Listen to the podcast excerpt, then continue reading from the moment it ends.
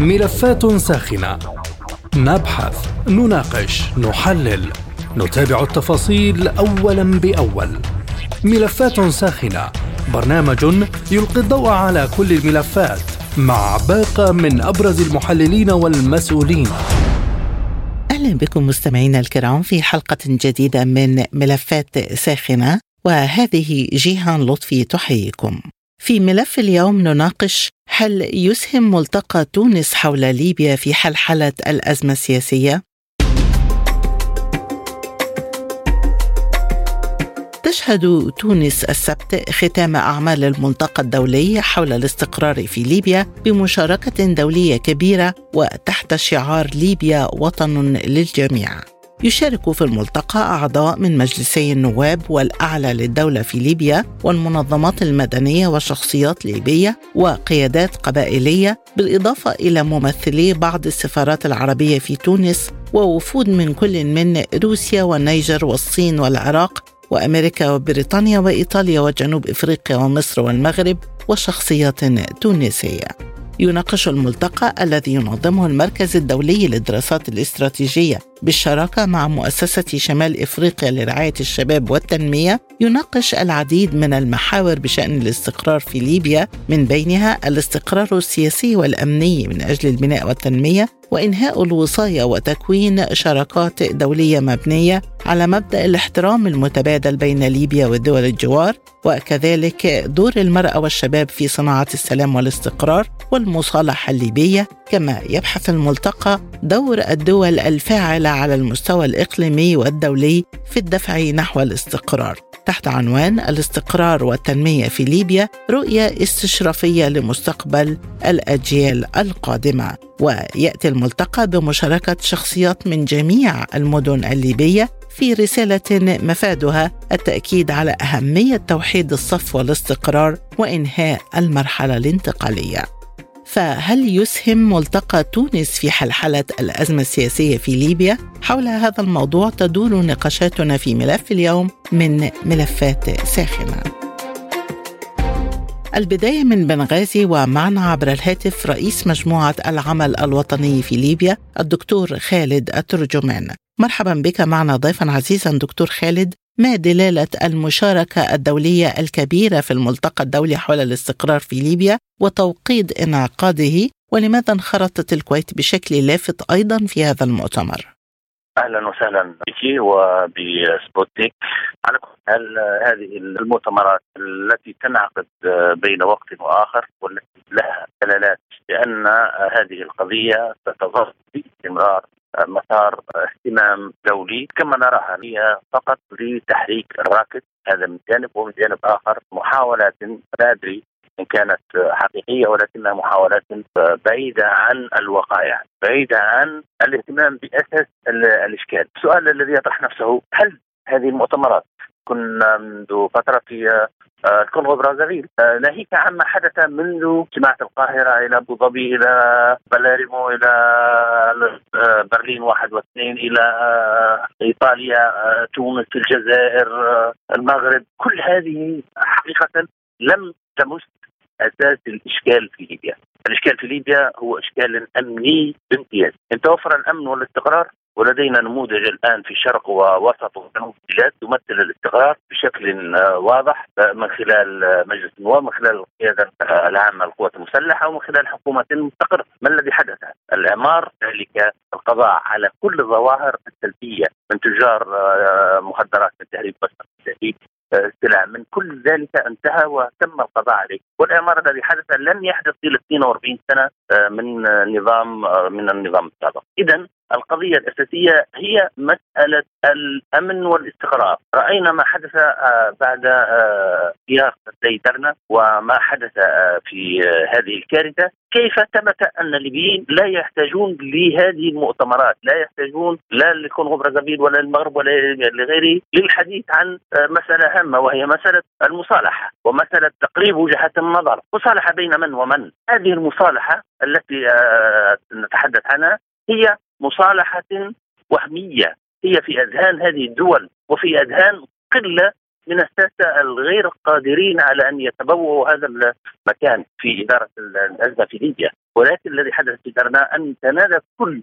الليبيين شرقا وغربا وجنوبا أولى الطائرات وأولى القوافل جاءت من مدينة سراتا، من أقصى الغرب الليبي، من زاوية، من زوارة، من طرابلس، من تبهم. كل هؤلاء تنادوا في درنا، وأن اللحمة الوطنية التي تمثلت في مواجهة كارثة درنا أثبتت للعالم بأن لا توجد قضايا اسمها مصالحة وطنية. وبالتالي ما أرى أنا هو إطالة الوقت، ما أرى أنه مزيد من التشري، مزيد من السيطرة على الموارد النفطية الليبية، مزيد من السيطرة على الأموال المجمدة في الخارج، ولكن لا حلول حقيقية ولا ذهاب للتوجهات الحقيقية. هذا ما يمكن أن نقوله، لأن كثيرين من سواء كانت من الجزية أو من القوى الفاعلة الوطنية ينهون بأنفسهم عن حضور هذه اللقاءات، حضور هذه الاجتماعات، على الرغم من الدعوات المتكررة. ولكن هذا هو الواقع، وهذا ما يمكن أن نقول بخصوص هذا الأمر، أن هذه الاجتماعية فقط لإطالة أمد الأزمة ولإدارة الأزمة ليس.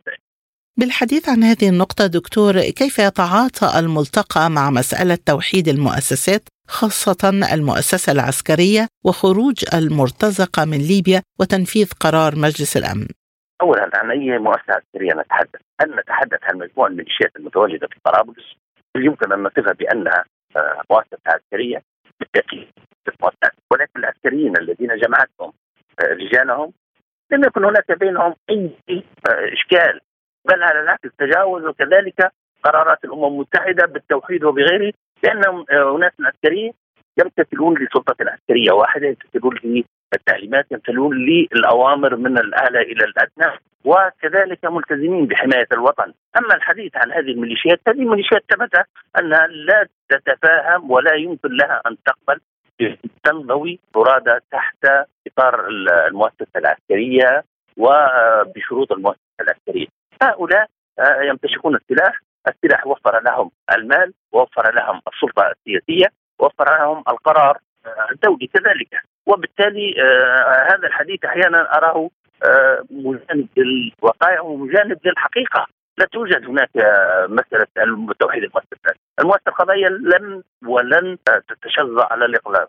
في فترة الصراع السياسي والصراع العسكري المؤسسة العسكرية كانت واحدة. نأتي إلى مؤسسات أخرى، الرياضة متوحدة، الثقافة متوحدة، والوفود الثقافية شرقا وغربا وجنوبا وغيرها، المجتمع البسيط، المجتمع الإنساني متواجد ومتواصل وتحركاته انسيابية. إذن عن أي مؤسسة نتحدث؟ هل نتحدث عن البيبة ونتحدث عن سامح حماد ونتحدث عن المنفي وغيره، أم نتحدث عن قادة الميليشيات؟ هذا الأمر بالفعل يحتاج إلى إن كانت الأمم المتحدة وإن كانت الدول يعني المسيطرة على المشهد في ليبيا صادقة في الذهاب لحل هذه المشكلة. فالحل جاهز. الحل كما استطاعوا أن يجمعوا 134 عضو من مجلس النواب في سرت ليعطوا الديبة الثقة بحكومته، يستطيعون أن يفعلوا كذلك أشياء كثيرة. هذا العدد 134 عضو مجلس النواب لم يجتمع ولن يجتمع بهذا العدد. فالأمر واضح عندما تم اجتماع السيد عبد الرازق الناظوري ومحمد الحداد في قاعدة مكيكة، ونزل رئيس ما يسمى الأبريكوم، لم يكن هناك عسكري تركي أو ميليشياوي واحد في المطار. أين اختفوا؟ كيف اختفوا؟ حتى السيد عبد الحميد بيبة رئيس مجلس الوزراء جاء مترجلا ليصافح رئيس الأبريكوم عن أي شيء. ثم المرتزقة والقوات الأجنبية، ما المقصود بها؟ أي مرتزقة متواجدون مع الأتراك عندما استقدموا المرتزقة السوريين، الأتراك الذين يحتلون كل القواعد العسكرية والبحرية والجوية. من يستطيع أن يحرك أو حتى الآن الحديث عنهم أصبح في حكم العدم. لم يعد أحد يتحدث عن احتلال تركيا لغرب البلاد. فالأمور واضحة تماما. لدينا في شرق البلاد ماذا لدينا؟ قوات مسلحة مؤتمرة بقيادة عامة بأركاناتها، ولدينا أجهزة أمنية وشرطية على أعلى مستوى. ويكفي أنني الآن أحضر مؤتمر للسياحة في مدينة بنغازي يشارك فيه 35 دولة. إذن ما الذي يمكن أن يقدمه الملتقى في مسألة خروج المرتزقة ودمج الميليشيات في المؤسسة العسكرية؟ وهل يمكن أن يمثل البيان الختامي ورقة ضغط دولية في الملف الليبي؟ اولا بالنسبه لدمج الجيشات العسكريه هذا امر انتهى منذ زمن طويل. هذه الميليشيات تتعامل مع شباب ور بفعل الماده وبفعل المال لاغرائهم للانضمام بهذه الميليشيات. على المجتمع الدولي ان يتخذ قرار من قياده هذه الميليشيات من ما يسمى بالثوار الذين حررونا على رايهم النظام السابق. هؤلاء هم من يجب ان يتم التوجه اليهم، لان بعد ذلك هؤلاء ليسوا عقائديين وليسوا ذو برجعيه يعني وطنيه يمكن الركون اليها. هؤلاء الشباب يمكن فتح مجالات كثيره من ادماجهم في الحياه المدنيه، من ايجاد قواعد اساسيه لبناء صناعات صغيره ومتوسطه كي يذهب اليها هؤلاء الشباب. اما مساله ان ادماجهم في المؤسسات العسكريه، هؤلاء جاءوا للبندقيه لانها تحقق لهم ارباحا ماديه وتحقق لهم سلطه سياسيه، وبالتالي الحديث عنهم بهذا الشكل. المساله الاخرى ان تكون ورقات، هناك ورقات ضغط من 2011 الى الان لم تنتج شيء لبناء دوله مدنيه. الدوله لا تبنى الا بتحرر كامل لتراب الوطن من الميليشيات ومن المرتزقه ومن القوات الاجنبيه المتواجده، واخص ذكر القوات الاجنبيه المتواجده في غرب البلاد والتي تحتل غرب البلاد. ان ارادوا كيف يمكن ان يخرجوا كما دخلوا اول مره، من ادخلهم؟ ادخلهم وفاق دولي للدخول الى غرب البلاد ومنع القوات المسلحه من تحرير كامل البلاد. الوفاق الدولي اذا ماذا يفعل هذا العدد الكبير دكتور من الدول في هذا الملتقى برايك؟ لا أدري، ربما سأجد مدخل آخر، وهو ما الذي يحدث في غزة؟ ما الذي يحدث في أوكرانيا وروسيا؟ لا شيء. العالم كله يرى بأن الروسي تجاه أوكرانيا دون النظر لمصالح روسيا، دون النظر لإعامة وتهديد أمني لروسيا من الناتو ومن الغرب، واضطروا روسيا لاتخاذ هذا الموقف لحماية بلادها. وتجمع العالم كله لمقاطعة روسيا اقتصاديا وسياسيا، وفعلوا كل ما فعلوا ذلك لرغام روسيا على أن تكون بوابتها تجاه أوكرانيا مفتوحة للغرب ومفتوحة لمزيد من التدخل في الشأن الروسي. نجده ينضمون بقتلهم بقواتهم لصالح الكيان الصهيوني لقتل أكثر من 35 ألف فلسطيني، جلهم من الأطفال والنساء والشيوخ، وأكثر من 60 ألف مفقودين. ما هذا العالم؟ هل يطمح الليبيون أنه سيتخذ موقف لحل إشكالاتهم أو للضغط على القوات التركية والمرتزقة السوريين والجنجويد والتشاديين من الخروج من طرابلس وهم ينعمون بهذه الأموال وينعمون بهذه السلطة؟ الأمر أعتقد أنه واضح تماما للعيان.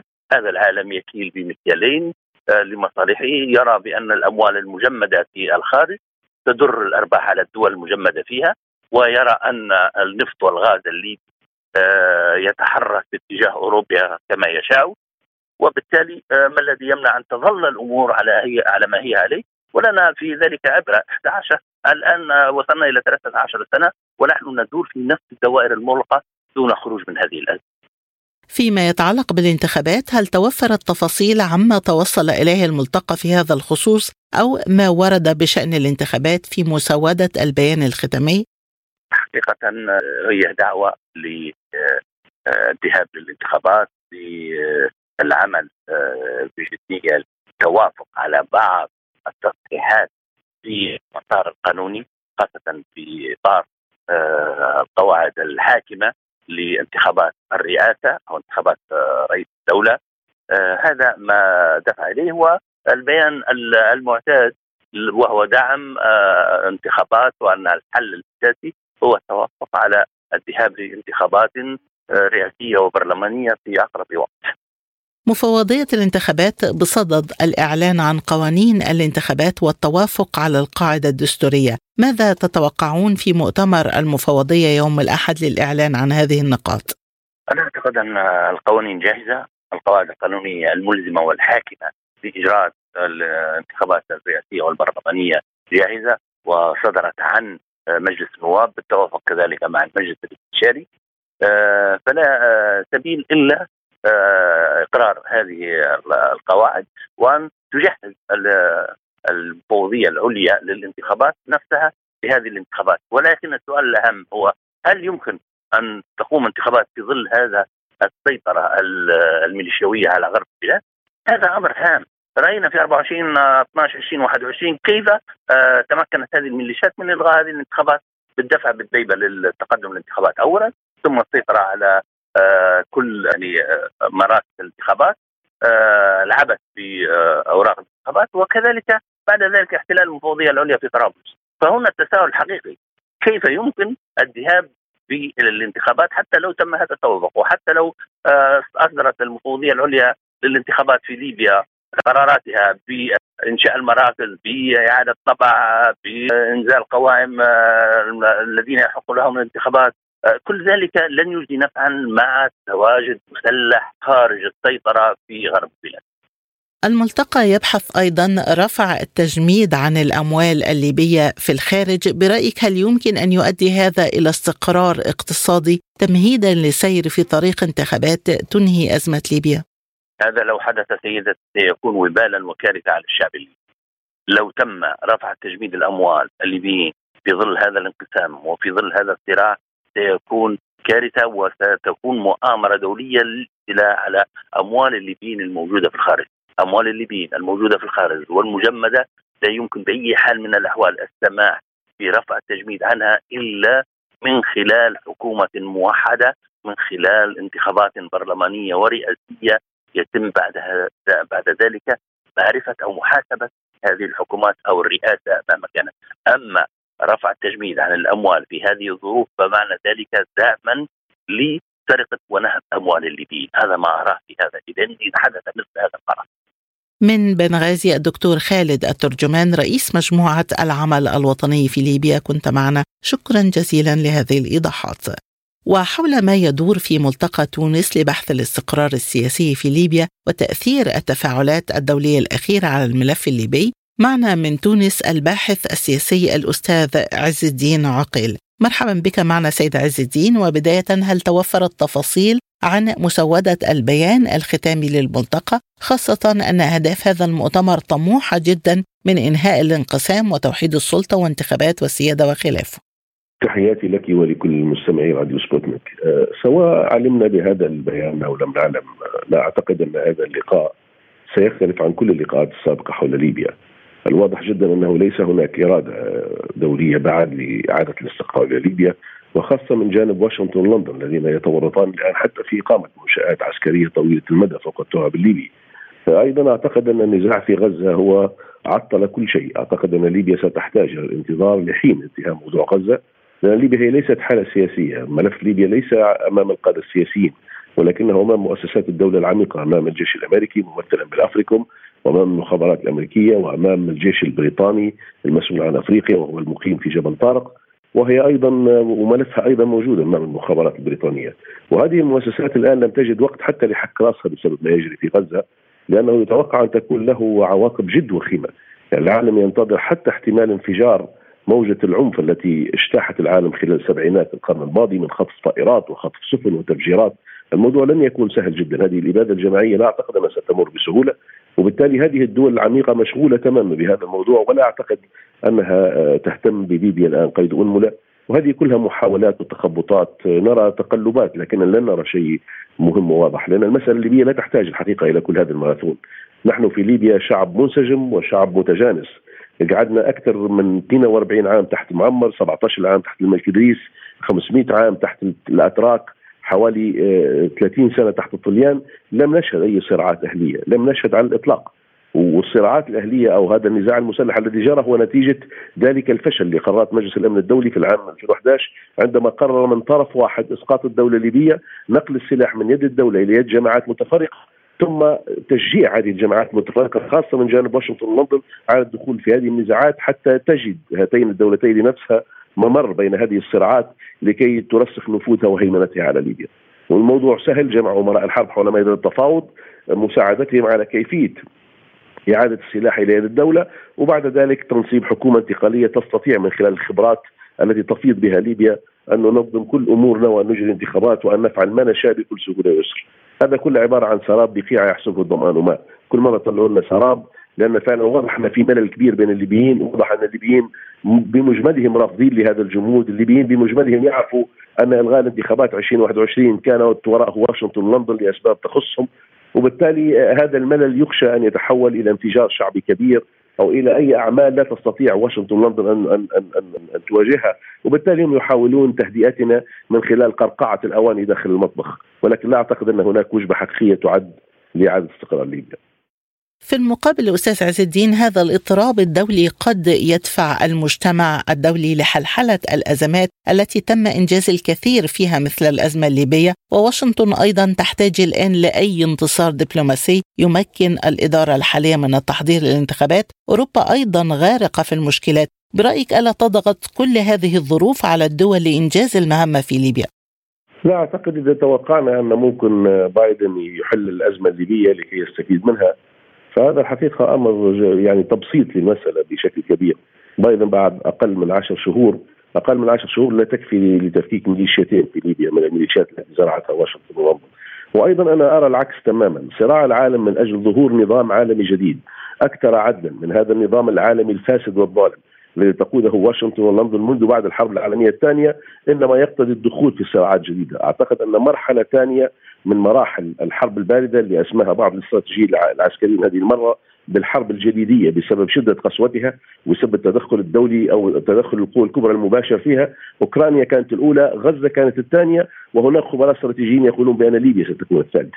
بالعكس أعتقد الآن أن موجات هذه الحرب الباردة سوف تتوسع المزيد من الحروب إلى أن تخضع واشنطن ولندن هذه المرة، وينتهي هذا النظام العالمي الفاسد الذي ظهر بعد الحرب العالمية الثانية، نظام المرابين هذا، ويخرج نظام عالمي جديد متعدد الأقطاب يكون أكثر عدلا ويكون فعلا قادر على إنصاف الشعوب وعلى مساعدة الأمم بشكل أفضل.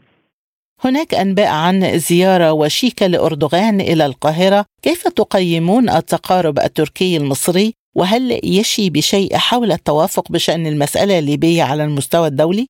لا أعتقد. الدولتين تعانيان من مشاكل اقتصادية كبيرة، أيضا ما بيناتهم رغبة تركيا في الانضمام إلى نادي الدول الغاز، أيضا تركيا تحاول أن ترسم الحدود مع خاصة البحرية مع مصر لكي تجد فعلا ما يكفي من وثائق لكي تبدأ في عمليات حفر أو عمليات بحث أو تنقيب عن النفط والغاز في مناطقها.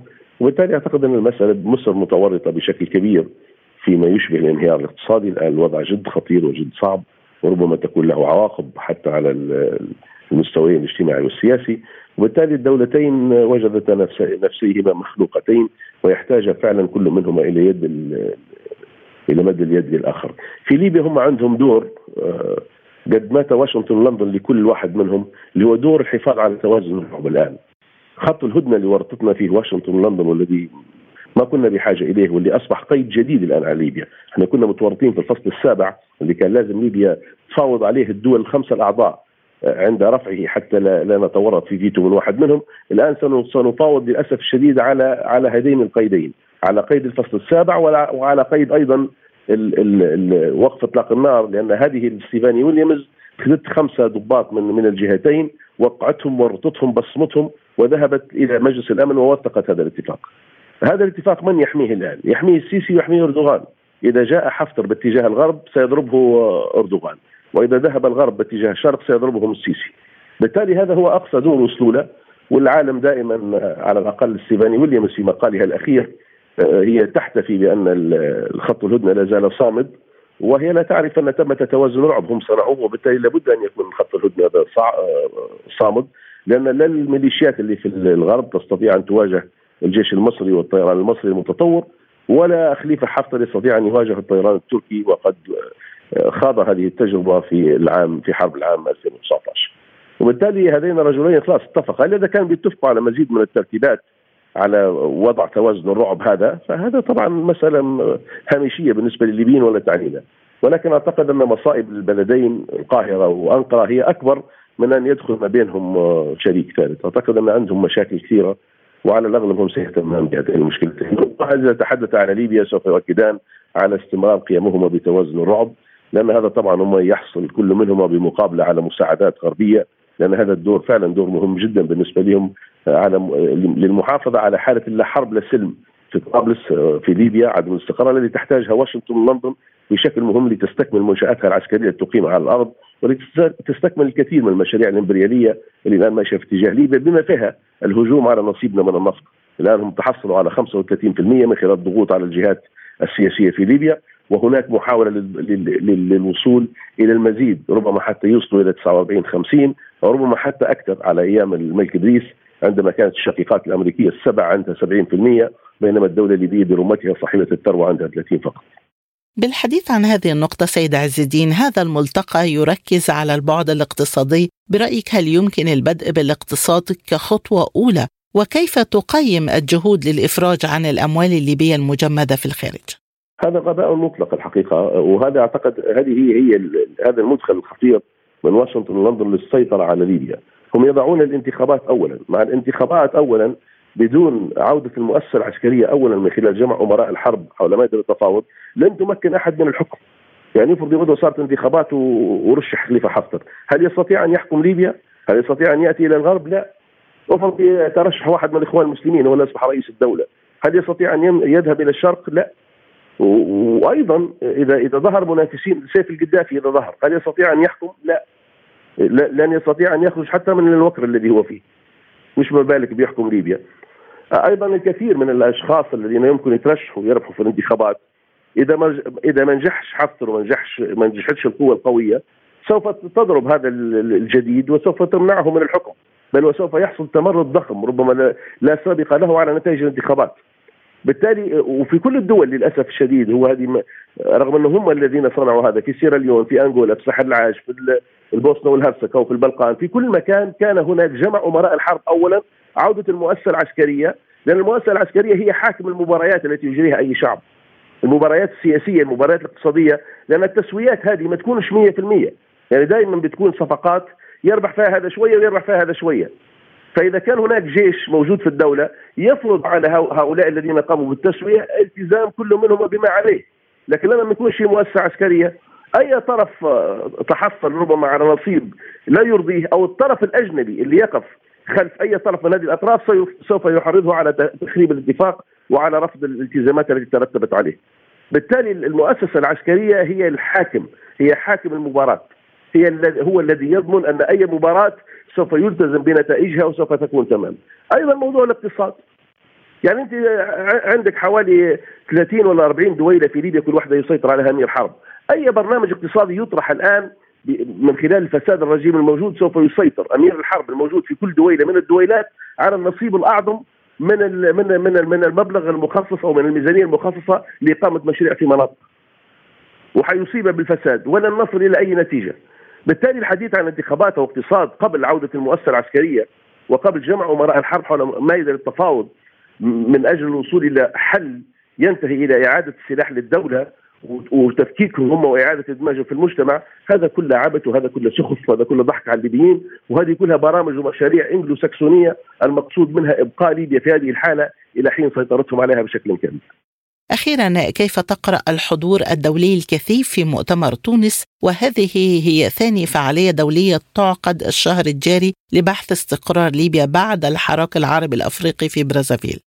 جمع معلومات كل واحد فيهم لازم، لأن الدول الحاضرة هي الدول المتورطة، كل واحد لازم يحصل على أكبر قدر ممكن من المعلومات، قواعد البيانات، ربما يستطلع مواقف حيجيه التكلفة رخيصة.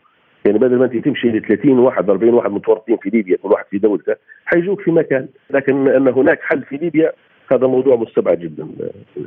الأستاذ عز الدين عقيل الباحث السياسي من تونس كنت معنا، شكرا لك. وبهذا نأتي إلى ختام الحلقة، للمزيد زوروا موقعنا على الإنترنت sputnikarabic.ae. شكرا لطيب المتابعة. مستمعينا، بهذا نصل وإياكم إلى نهاية هذه الحلقة من برنامج ملفات ساخنة. طابت أوقاتكم وإلى اللقاء.